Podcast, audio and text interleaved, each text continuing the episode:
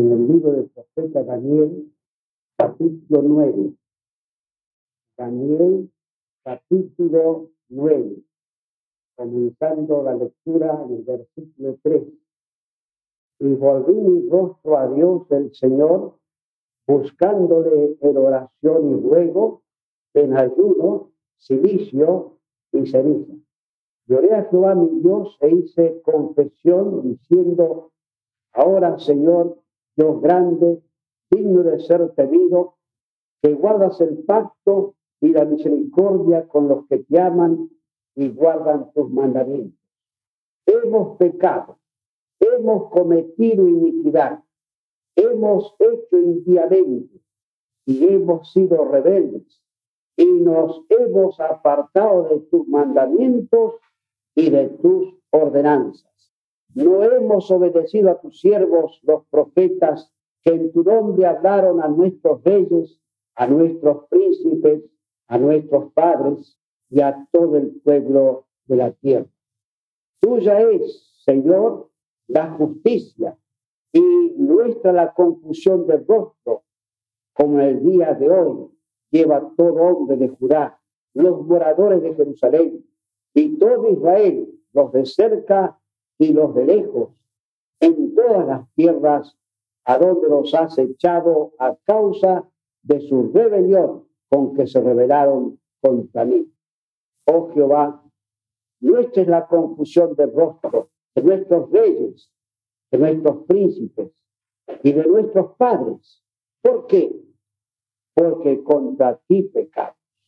Que Jehová nuestro Dios es el tener misericordia y el perdonar, aunque contra él nos hemos rebelado y no obedecimos a la voz de Jehová nuestro Dios para andar en sus leyes que él puso delante de nosotros por medio de sus siervos los profetas.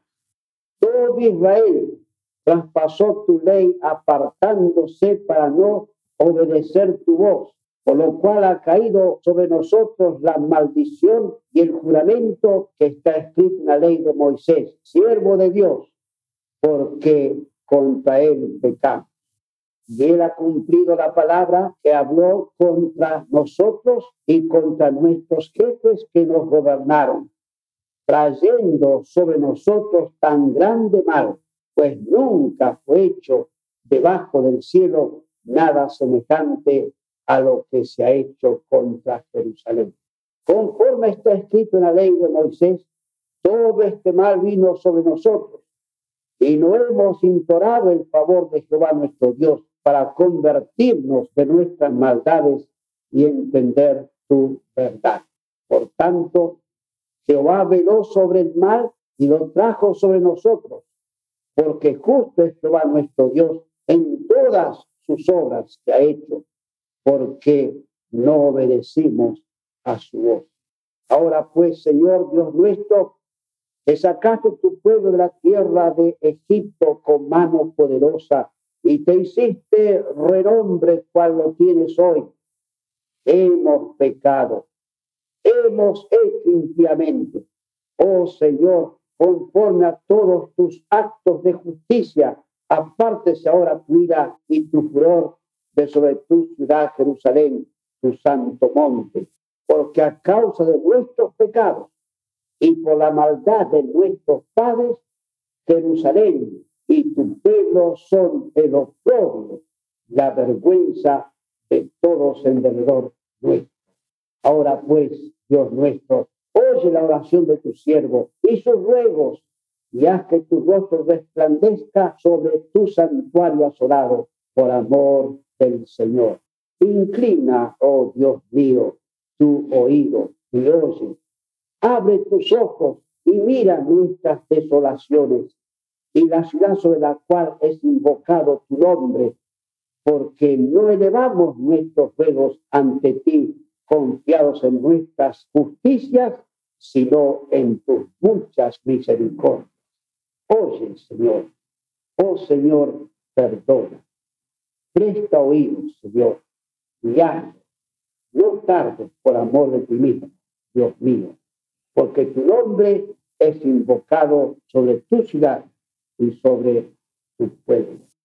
El Evangelio de San Juan, capítulo diecisiete, versículo diecisiete. Santifícalos en tu verdad, tu palabra es verdad. diecinueve. Y por ellos yo me santifico a mí mismo, para que también ellos sean santificados en la verdad. Efesios capítulo cinco, versículo veinticinco, Efesios cinco, veinticinco.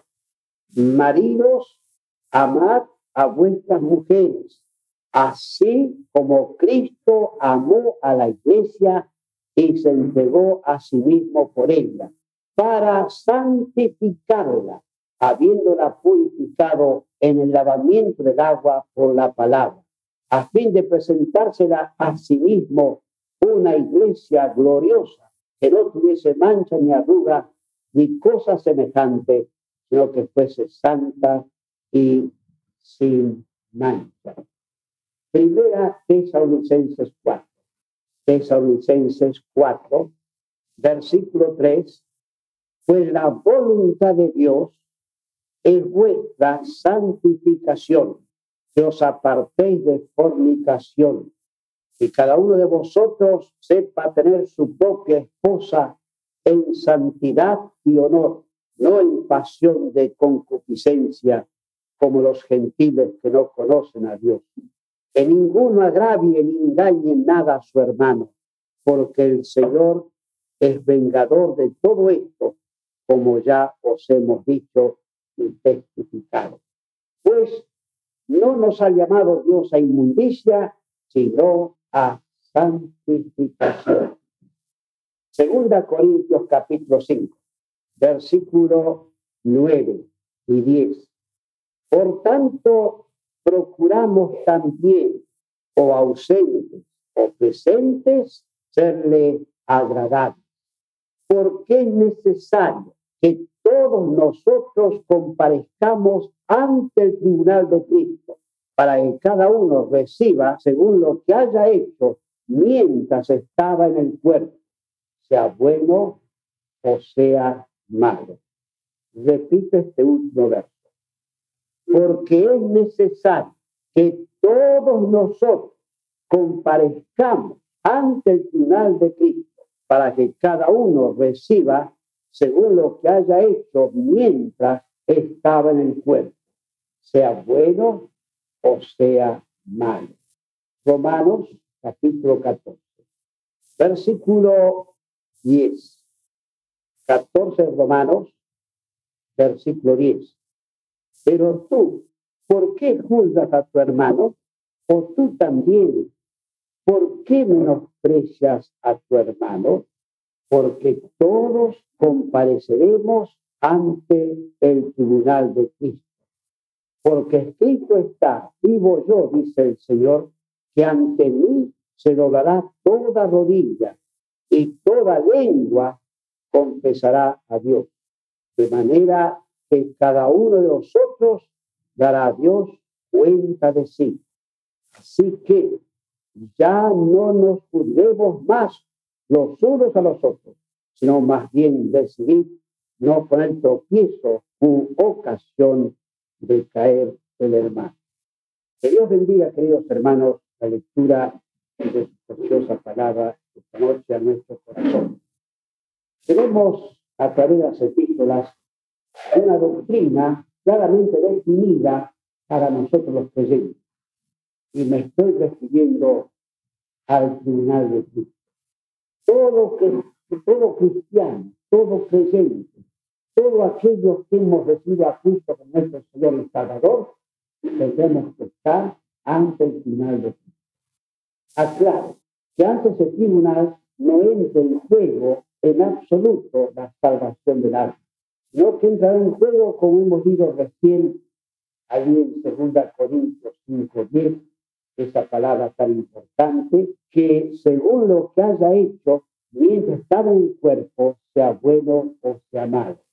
Desde el día que usted, mi hermana, mi hermano querido, ha creído al Señor, pero ese día se abrió otro libro. Las cosas viejas todas fueron sepultadas, juntamente con Cristo en el sepulcro aquel donde enterró el Señor todos nuestros pecados. De ahí también fueron nuestros pecados. Pero desde el momento que hemos creído hasta que pasemos a la eternidad, todos nuestros actos, todas nuestras palabras, todas nuestras obras, todos nuestros pensamientos, todo intento del corazón, visible o invisible, todas estas cosas, mis hermanos, han de estar ante el final de Cristo. ¿Para qué? Para ser juzgadas por el Señor. Dice el capítulo tres de primera Corintios que se dividen esta, estas obras nuestras en dos grupos generales. Aquel material como usted, el oro, la plata, la piedra preciosa, un grupo que puede soportar el fuego, madera, pelo, hojarasca, segundo grupo que no soporta el fuego. Están clasificadas nuestras obras en estos seis nombres que hemos dado: oro, plata, piedras preciosas, madera, heno, hojarasca. Todo lo que hacemos, todo lo que pensamos, todo intento del corazón, todas intenciones, todo aquello, el móvil que nos mueve a hacer una obra o una acción, todo, todo, todo, todo estará ante el final de Cristo para ser premiada aquella obra que hemos hecho o quemada aquella que no hemos hecho. Había un hermano que después de ser bautizado seguía con una mala costumbre, un vicio, ese vicio de, de, de las damas hoy en día, los hombres, todos, ponen la boca, esa cosita así, larga más o menos, así más o menos, ¿no? Ahora ya más largo así, se llama cigarrillo, ¿verdad? No, no, no entiendo. Bueno. Y este hermano seguía fumando, a pesar de que estaba en comunión, pero seguía fumando. Tantos hermanos le hablaron, pero hermano, eso no conviene, escuchar a esto, porque no es bueno que un creyente de ese mal testimonio, que se le escapa un vicio. Le hablaron tanto las cosas del Señor que este hombre se cansó. Dijo, no quiero ni más una sola palabra del cigarrillo, me tienen hasta aquí, cansado. Bueno, ya los hermanos sabían su decisión. Un buen día, el hermano misionero de aquella iglesia fue a visitarlo. Y estaba la casa de este hermano hacia adentro, y había eh, un jardín lindo. Y toca el timbre del hermano misionero, y aparece el hermano de allá adentro. Cuando ve que el misionero le pregunta, hermano, ¿viene a hablarme del cigarrillo? Si viene a hablarme del cigarrillo, no le hago la puerta. El hermano dijo, no, no vengo a hablar del cigarrillo, vengo a visitarlo, para que tengamos un momento de comunión cristiana, lo que nos nosotros, dice, pero ya que usted lo dijo, ya que usted lo mencionó, este, quiero decir una sola cosa, que cuando usted, mi hermano, está ante el final de Cristo, lo que va a ofrecerle al Señor es un montón de cenizas y nada más. Y eso fue básico. Aquel hermano nunca más pronunció a mí. No quería presentarse ante el final de Cristo con las manos de las cenizas y no unas buenas. Hermanos, que Dios, ojalá, eh, ojalá Dios ponga en nuestro corazón este, esta noche lo grave, cometa de fuego, que usted y yo hemos de estar ante aquel tribunal. Piénselo bien, asegúrese en su corazón esta verdad, que usted y yo tenemos que estar un día ante aquel tremendo tribunal, ante el juez, cuyos ojos son penetrantes como el fuego, y nada se le esconde, porque todo está escrito en la presencia del Señor. Aquí hablamos de grabadores, aquí me están grabando mi voz, acá los hermanos, Eh, no sé con qué fin lo harán más tarde, pero ahí están dando voz. Pero estos grabadores son imperfectos, no son tan fieles como los tiene el Señor. El Señor tiene grabadores perfectos. Todo pensamiento que tú supuestamente mala, esta mente corrompida, todo eso pasó por aquí, está grabado. Grabado. Y hermanos, en aquel día, los libros van a ser abiertos por nuestras acciones, nuestras obras, la intención. Porque a veces hacemos una buena obra a un hermano, pero tal vez la intención de esa buena obra es humillar a ese hermano. Esa intención. No es lo que estamos haciendo, la intención. Y eso, mi hermano querido, va a ser descubierto antes de Cristo. Ojalá tuviéramos, o pudiéramos poner esta noche ese pensamiento, que yo y usted debemos estar a seis días ante el tribunal del Señor.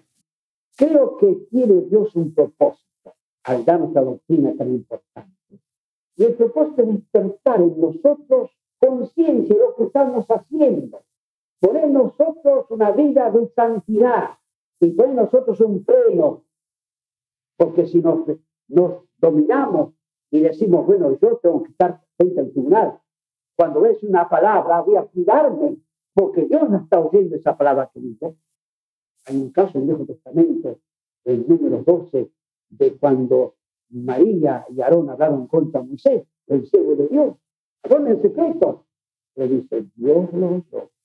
Y así, mi hermano, cuando nosotros hablamos, ya sea en tertulias, ya sea una reunión, ya sea una, una reunión familiar o de iglesia, todo lo que nosotros decimos, no nos olvidemos jamás que todas esas palabras que pronunciamos van a estar frente a frente a que el tribunal. Y entonces sometemos. Pone un freno en mi vida. Yo tengo que decir ante el Señor lo que estoy hablando, lo que estoy pensando, lo que estoy maquinando en mi mente. Entonces, por ejemplo, voy a cuidar de lo que voy a cuidar de lo que hago, voy a cuidar de mis acciones, mis actos, voy a cuidar porque está viendo el Señor. En la vida, ¿qué sería sin freno? Estos lindos autos que han sido los hermanos, autos ahora, autos modernos. ¿Qué es un auto sin freno? Cuánta desgracia, cuántos accidentes pasan cuando fallan los frenos. Mira lo que me pasó, me pasó a mí una vez, vamos a tener freno. Tenía en bicicleta hace muchos años, tenía treinta años. Y venía del campo, había con la bicicleta prestada, no tenía bicicleta, no tenía auto. Y tenía que llevar una Biblia a un señor en un pueblo vecino de mi casa. Entonces el domingo fui una bicicleta prestada a los hermanos, me prestan la bicicleta, tengo que ir a Chacareco y a una Biblia. ¿Cómo no? Pasa a buscar a otra bicicleta. Pero tenía aquí a unos seis, siete kilómetros por minuto hasta llegar a casa, aquel hermano en la bicicleta. Pero cuando venía, venía en bajada y me gustaba mucho el programa, me gustaba mucho. Era, era muy atrevido. Y como venía en bajada, el camino, camino por el asfaltado, qué linda sombra, una, una galería debajo de ese camino de los árboles, una galería. Y así que yo empecé a alterar. Olvidándome que esa bicicleta que me prestaron no tenía freno. Para cómo de males tenía guardabajos, delanteros y traseros. Para cómo de males en los pedales punteras, cuando metí el pie y no pude sacarlo. Y bueno, yo tranquilo, era, no me, no me, no conté, digo, cuando llego al centro de Luján, al centro mismo de Luján, un camión que atraviesa. Ay, si sigo derecho me estrello contra el camión, mal. Entonces pensé en un viaje cerrado en la misma dirección que el camión. Y lo hice. Hice viaje, pero se ve que lo hice con tan mala suerte que resbalé. Y me fui a enderecer al sitio un poquito y me fui al centro del camino del camión. Me alcanzó el camión, el camión, digamos, todavía con unos cinco mil de madera, me, me pegó con las paras, con paragolpes de aquí, me arrolló. Con bicicleta y don Francisco que va, pasó por aquí y salió mi cuerpo rodando aquí, aquí, antes de la rueda trasera, aquí, mi cuerpo rodando.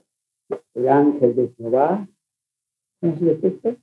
El ángel de Jehová, todos juntos, el ángel de, pero todos, el ángel de Jehová acampa en alrededor de los que le temen y los defiende, y a mí me defendió. Me hizo así, me sacó afuera, cuando ni los anteojos se me cayó. ¡Qué maravilla! ¿Por qué aportarse? Hermanos, el plan de Cristo que esta noche nos sea a nosotros como un freno en la vida. Saber que yo tengo que dar cuenta de lo que estoy haciendo, lo que estoy diciendo, lo que estoy mirando, lo que estoy pensando. Y a la cuenta un día, un freno en la vida. Y otra cosa. El Señor de Cristo provoque en la iglesia de ser santidad. ¿Para qué? Para que nuestra carne, esta carne, no haga lo que la quiere. Dice en Gálatas que la carne se opone al espíritu y el espíritu contra la carne. Hay una lucha tremenda. Y, y ojalá lucháramos siempre, día y noche, los creyentes. Porque el día que dejamos de luchar contra la carne, ese día estamos vencidos, derrotados por la carne. Dice así la Biblia. Vamos a hacer cuatro cosas con respecto a este, pero a la carne. Romanos trece, catorce. Miren lo que dice ahí el Señor. Vestidos del Señor Jesucristo y no hagáis caso a los deseos de la carne. Aquí dice el texto, no rodeáis para hacer la carne. En la, la versión pasada decía, no hacer caso a la carne. Eh, Filipenses tres tres. Filipenses tres tres. Filipenses son los textos porque son de importancia para nosotros. Filipenses tres tres dice, porque nosotros somos la circuncisión, los que en el Espíritu servimos a Dios y nos gloriamos en Cristo Jesús, no teniendo confianza en la carne. Viene a la mente un texto del Nuevo Testamento que dice, maldito el varón que se fía en la carne y cuyo corazón se aparta de Jehová. Y aquí la, la molestación, el consejo de Dios es que no, no, no tengamos confianza en la carne, no digamos, ah, aquel es un flor, sí, aquel no es capaz, pero yo, yo tengo un carácter fuerte, a mí la carne, algo así, y ya está. Una vez un hombre decía, mira, don Francisco, yo ahora soy del Señor, el borracho. Pero déjala ahí. Mire, voy a, al almacén a comprar comestibles y viene el diablo y me tienta, y se lo voy a agarrar al diablo y yo retorté el cogote, así, así lo retorté el cogote. Le dije, hermanito querido, dice, para mí tener mucho cuidado con el diablo, mucho cuidado con el diablo, porque el diablo es muy astuto y va a usar su propia carne para hacerte caer. No tenemos confianza. Hay que, hay que desconfiar de la carne, porque esta carne es muy sinvergüenza. No se engaña, ¿eh? Ojo. Nos engañan a la carne. A veces van a hacer cosas muy bonitas, pero están engañando. Por eso la, la, el consejo de Dios es no tener confianza en la carne. Romanos ocho trece. Romanos capítulo ocho, versículo trece. Dice, porque si vivís conforme a la carne, moriréis. Mas si por el Espíritu hacéis morir las obras de la carne, viviréis. Y otra versión dice que mortificar las obras de la carne, mortificarla. Es como cuando uno, digamos, va por la senda de un campo y camina todo el día por esa senda y el, el pasto no crece. La pisoteamos. Pisoteamos la ranilla, pisoteamos el pasto, no crece. Pero déjelo que es, es, esta senda sin pisar una semana y que venga una lluviacita de arriba, como hasta porque aquí ahora en Santiago, una lluviacita, el pasto crece. Enseguida crece hacia la carne. Mi tío Sergio murió de cáncer. Era un cáncer que todos los días vuestro servidor tenía que un bistato de plata quemarlo. Amanecía el cáncer como unas horas y todas las mañanas abiertas. Una pinta con el patín. La pinta tocaba, tocaba, tocaba, tocaba. Tal vez siento la cabeza. La carne hay que pisotearla. La carne hay que mortificarla, hay que, pues, mira un ejemplo. Eh, nuestro hermano doctor Amito, en Dosa, el papá de él, yo lo buscaba muy seguido en Córdoba, y un día le dice, vea, Jesús, le quiero mostrar una cosa, que le va a interesar, a usted como buen italiano le va a interesar lo que le va a mostrar. Bueno, vamos a ver, me llevó a la huerta. Y había una planta de ciruela en la huerta. Dice, mire, esta planta, dice a mi hortelano que la saque, porque me tiene que cansar. Hacen esta planta aquí varios años y no da ni una sola ciruela. Y mi hortelano, que es un paisano suyo, es un italiano, me dijo que, que le deje un año más la planta. Bueno, míreme, doctor, un clavo, largo así, seis pulgadas o siete pulgadas, y un martillo. Y el doctor me dice, ¿pero qué, qué va a hacer usted con un cabo y martillo?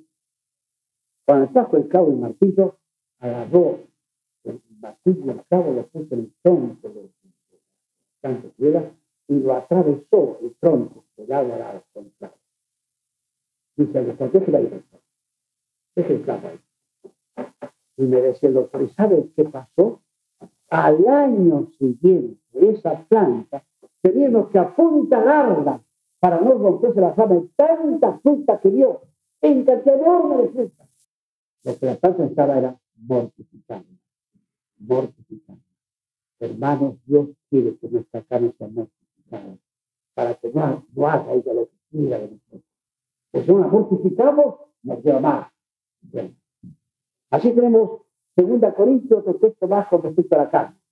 Uno no confía en la carne, y sostener la carne, dice acá en segunda Corintios siete uno, miren lo que dice, así que amados, puesto que tenemos tales promesas, limpiémonos de toda contaminación de carne y de espíritu, perfeccionando la santidad en el temor de Dios. Perfeccionando, limpiémonos de toda contaminación de carne, inmunda carne. Que Dios nos ayude, hermanos, de estas cuatro cosas. Mortificar la carne, no hacer caso a la carne, no confiar en la carne, y que sostenerla, para que no haga lo que está haciendo. Dios quiere, al final de Cristo, que tengamos estas dos cosas. Es un tren en la vida, y es, y es una, una fuerza que mortifica y aplasta los deseos, las intenciones. También provoca la santidad de Dios.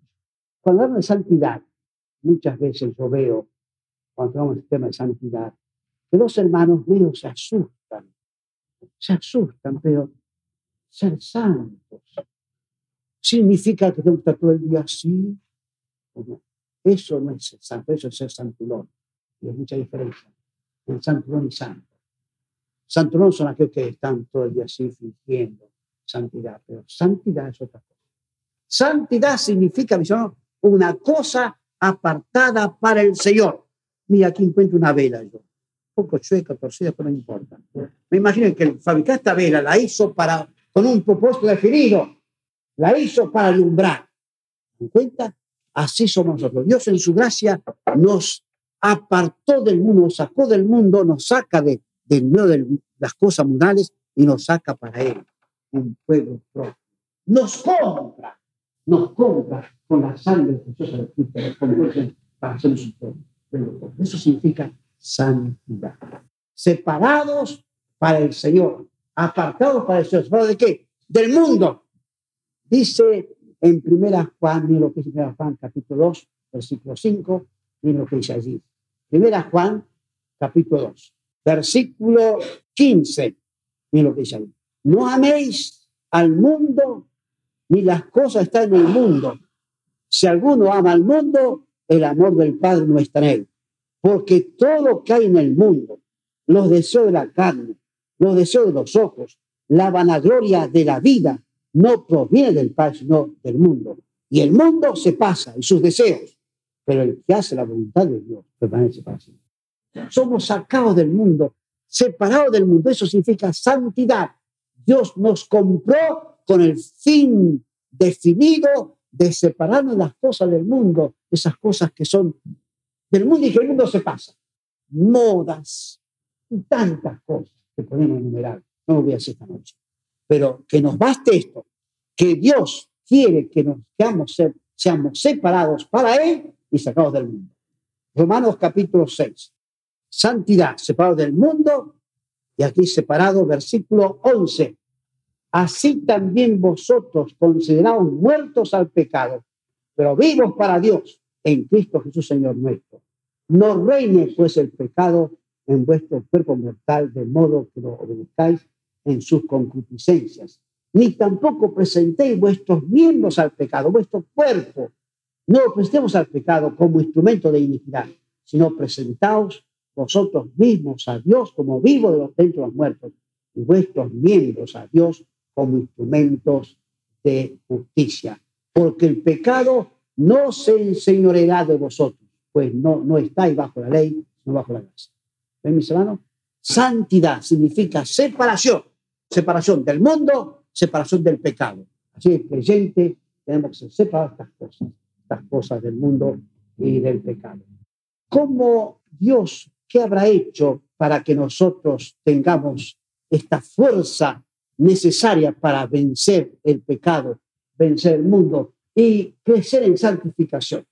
Algunos piensan que una vez convertido ya está libre del pecado. No es verdad. Ser convertido no significa, no significa estar completamente libre del pecado. como he dicho recién, repito, tenemos que luchar diariamente, brazo partido, contra el pecado. Diariamente. ¿Cómo conseguir la santificación? Miren, tenemos un ejemplo muy lindo en Daniel capítulo uno. Dice que Daniel, en el capítulo dice, propuso en su corazón no contaminarse con la comida del rey. No contaminarse con aquellas cosas que eran del mundo para Daniel. Él pertenecía a un rey soberano, que era Dios, el Señor. Y le presentan a Daniel comida del rey, comida de bien preparada y bebidas, vinos muy lindos. Y Daniel dijo, rogó al jefe de cocina que lo pruebe diez días, dándonos a comer legumbres y dando a tomar agua. Pero dice que a los diez días lo encontró mejor, más nutrido, mejor color en su cara que aquellos que comían la comida del rey. Él propuso en su corazón no contaminarse y no se contaminó. Hermanos míos, eso es santidad, separación, pecado del mundo y hacer el fin, el propósito de, de luchar, luchar contra el pecado. Dije hace un momento y repito ahora que cuando el creyente deja de luchar contra el pecado, está bien. Que Dios me ayude esta tarde. Yo no sé lo que tendrá usted en su vida que le provoca a una lucha constante. No sé. Dios lo sabe. Usted lo sabe. Hermano querido, proponga su cosa. Y esta noche yo voy a hacer como Daniel. Proponer que no contaminarme, no ensuciarme, no mancharme con las cosas del mundo. Y si usted lo propone, Dios le va a dar la fuerza necesaria para vencerlo. Dios es bueno. Dios promete darnos su poder, su fuerza y lo hace. Lo cumple. Así que, hermanos queridos, vayamos a Él. Él nos va a dar esa fuerza para hacerlo. Tercero, ¿cómo conseguir la santificación? Este es un capítulo muy importante que tenemos que considerar. ¿Cómo hacer para conseguir la santificación?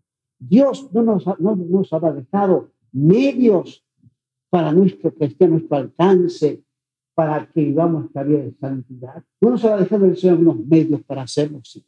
Tres cosas voy a mencionar. Tres cosas que Dios ha dejado a nuestra entera disposición para que venzamos en los deseos carnales. Hebreos diez, primero. Hebreos diez, versículo diez. Dice, en esa voluntad somos santificados mediante la ofrenda del cuerpo de Jesucristo hecho una sola vez. Primera Juan uno cinco. Pero si andamos en luz como Él está en luz, tenemos comunión unos con otros. Y la sangre de Jesucristo, su Hijo, nos limpia de todo pecado. Noten los verbos, hermanos. Noten el tiempo del verbo. Está en tiempo presente, no está en tiempo pasado y futuro. Presente ahora. Nos limpia ahora. Quiere decir que Dios ha dejado a nuestro alcance, mi hermano, para que nos ayude en la vida de santidad. Ha dejado el sacrificio de Cristo siempre es fresco para nosotros. Acudamos diariamente a aquella cruz. Vayamos a Cristo todos los días. Vamos a encontrar, encontrar suficiente fuerza para una vida de santificación. Qué lindo. Dije otra noche que eh, dice en Juan trece que el que está limpio no necesita sino que lave los pies. Estamos todas las noches, Señor, líbrame, límpiame de aquellos pecados que yo he cometido tal vez sin darme cuenta, o aquellos pecados ocultos que yo he hecho, por la sangre preciosa de Cristo. La sangre del Señor siempre es fresca, siempre está dispuesta, siempre está lista para limpiarnos. Así que, hermanos, el sacrificio de Cristo es el medio eficaz que Dios ha dejado para que vayamos diariamente, concurramos a Él todos los días para conseguir esa santificación que tanto necesitamos. Segundo, Juan diecisiete, diecisiete. Lo hemos leído en el texto, vamos a repetirlo. diecisiete, diecisiete. Santifícalos en tu verdad. Tu palabra es verdad. Dios ha dejado, querido hermano, este santo libro, la Biblia, para que nuestra vida sea santificada diariamente. ¿Cómo? Pues leemos, leemos la Biblia y encontramos una, algo que no es la voluntad de Dios que la haga. Y estamos dispuestos a obedecer la palabra y crecer en santificación. Cuando vemos esta cosa, que no es la voluntad del Señor que la hagamos, no la hacemos. Así que la palabra nos enseña. Miren, una vez vi una, una hermana a mi casa a hablar con mi esposa. Y dice, mire, Ana Lucía, era una hermana recientemente convertida al Señor. Hacía poco era convertida. Dice, mire, Ana Lucía, eh, acabo de comprar para mis hijas estos dos lindos, dos lindas jardineras. No sé si aquí llaman jardinera esa que se pone así. ¿Llaman jardineras? Bueno, dos lindas jardineras para mis hijas. Mi señora no quería herirla, porque recién convertida al Señor. Dice, doña Carmen, ¿quiere que leamos un poquito la Biblia? ¿Sí? ¿Quiere que leamos un texto? ¿Cómo no? Sí, vamos a leer. Bueno, mire, vamos a leer aquí. Dice aquí en Deuteronomio, capítulo veintidós, versículo cinco, no vestirá la mujer traje de hombre, ni el hombre vestirá ropa de mujer, porque abominación es a Jehová tu Dios cualquiera que esto hace. Mi esposo no hizo más querer la escritura, nada más. No le dijo, señora, usted ha hecho mal, de comprar estas cosas para chicas, no es conveniente. Yo creyó la escritura y nada más. La señora dice, bueno, doña Lucía, muchas gracias, voy a retirarme. Se retiró y se fue. Como a la media hora, a la media hora vuelve la señora con un paquete en su mano y dice, doña Lucía, quiero que mire esto. A ver si le gustan las telitas y compré, compré dos telitas para hacer dos lindos vestidos dominicales. Porque yo no sabía ese texto.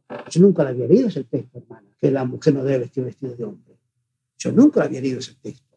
Así que al leerlo me di cuenta que está haciendo mal. Entonces fue a la tienda, le dije al tendero si podía cambiarme esa jardinera por dos cortes de vestido y lo hizo, aquí está, ¿le gusta? No, la palabra, la palabra, la palabra es la que nos enseña, la palabra, la palabra es la que nos ayuda en la vida de santificación progresiva, la palabra de Dios. Efesios cinco, dice, Cristo amó a la iglesia y se entregó a sí mismo, a sí mismo por ella. ¿Para qué? Para santificarla, habiéndola purificado en el lavamiento del agua por la palabra. Es este libro, hermano, que nos va, nos va a ir santificando. A medida que vamos leyendo, vamos viendo cosas que no, no son convenientes. Es la palabra de Dios la que nos va, nos va a ayudar en todo sentido, mis hermanos. ¿Cuánto vamos a creer? Más de dos mil veces, mis hermanos, en el Viejo Testamento Dios habló verbalmente a sus santos profetas. Más de dos mil veces. Verbalmente, así boca a boca. Miren, es importante este libro, mis hermanos. Es sumamente importante que lo amemos, que lo leamos, que lo sigamos día y noche. Es la Santa Biblia para que nos haga. Mire, conocí a un indio en Tartagal, norte argentino. Allá, allá del norte, ¿no? Allá del norte. Bueno, no sé, no es así. Norte argentino. Un indio, se llama don José. Y me contaron la historia de este indio. Dice que esa iglesia de los indios, de Tartagal, había quinientos indios en comunión. Me daba gusto los días domingos de esa gente. Un gran tinglado, sin paredes, sin nada. Un tinglado, al techo solamente. Y los indios venían con su banquito, cada uno su banquito, sentado para escuchar la palabra del Señor. Y como la obra progresaba grandemente, entonces el cura de aquel lugar Eh, tenía celo de ver el progreso de la misión evangélica, porque había dos misiones ahí en Tartagal, una evangélica y otra católica. La misión evangélica era un primor, daba gusto ver esa, esas, ese, ese, ese campamento, todo limpio, no, no había ni un solo papelito en el suelo, las indias bien vestidas, bien limpias, decentemente limpias, decentemente vestidas las indias, los indios lo mismo. Pero en cambio usted iba a la, a la misión católica, era un desastre. Era. Bueno, estaban, había que buscar a los indios con linternas, estaban metidos en las chozas, en las cuevas, ahí estaban todos pintados, semidesnudos.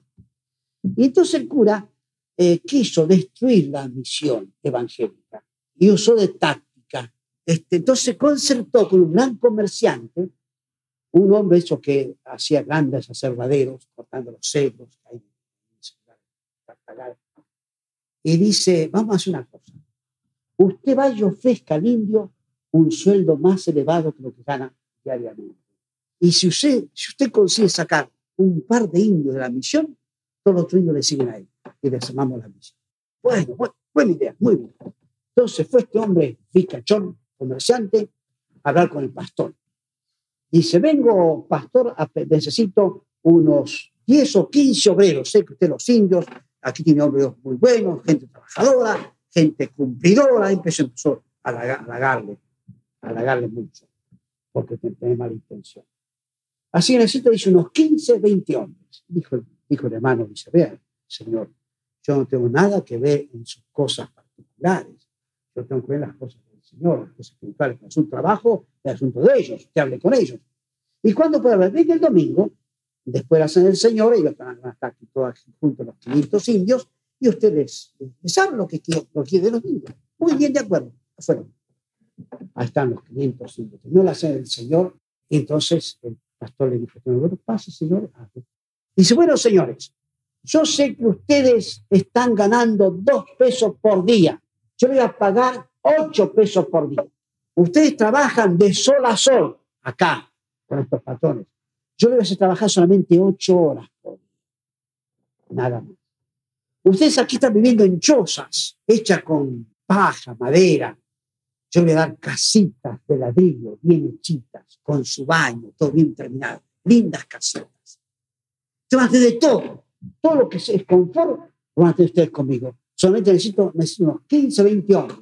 El que está conforme con este aumento que yo le hago, que dé un paso adelante y estoy de acuerdo. Ni un indio se movió, ni uno se movió. Ni uno dio un paso adelante. ¿Cómo dice? ¿No les gusta el ofrecimiento que estoy haciendo? Y se levanta un indio más viejo. Dice, mira, extranjero, ninguno vamos contigo porque tú nos estás engañando. Mire, decimos los indios son tontos, pero qué, qué visión tiene ese hombre. Nos estás engañando. Dinos, donde usted, donde tú nos quieres llevar, ¿hay reuniones? No, justamente eso quería sacar las reuniones. ¿Y nuestro pastor con nosotros? No. ¿Hay Biblia? No, no hay Biblia. Si no hay Biblia, indio no hay. Si no hay Biblia, si no hay palabra de Dios, indio no hay.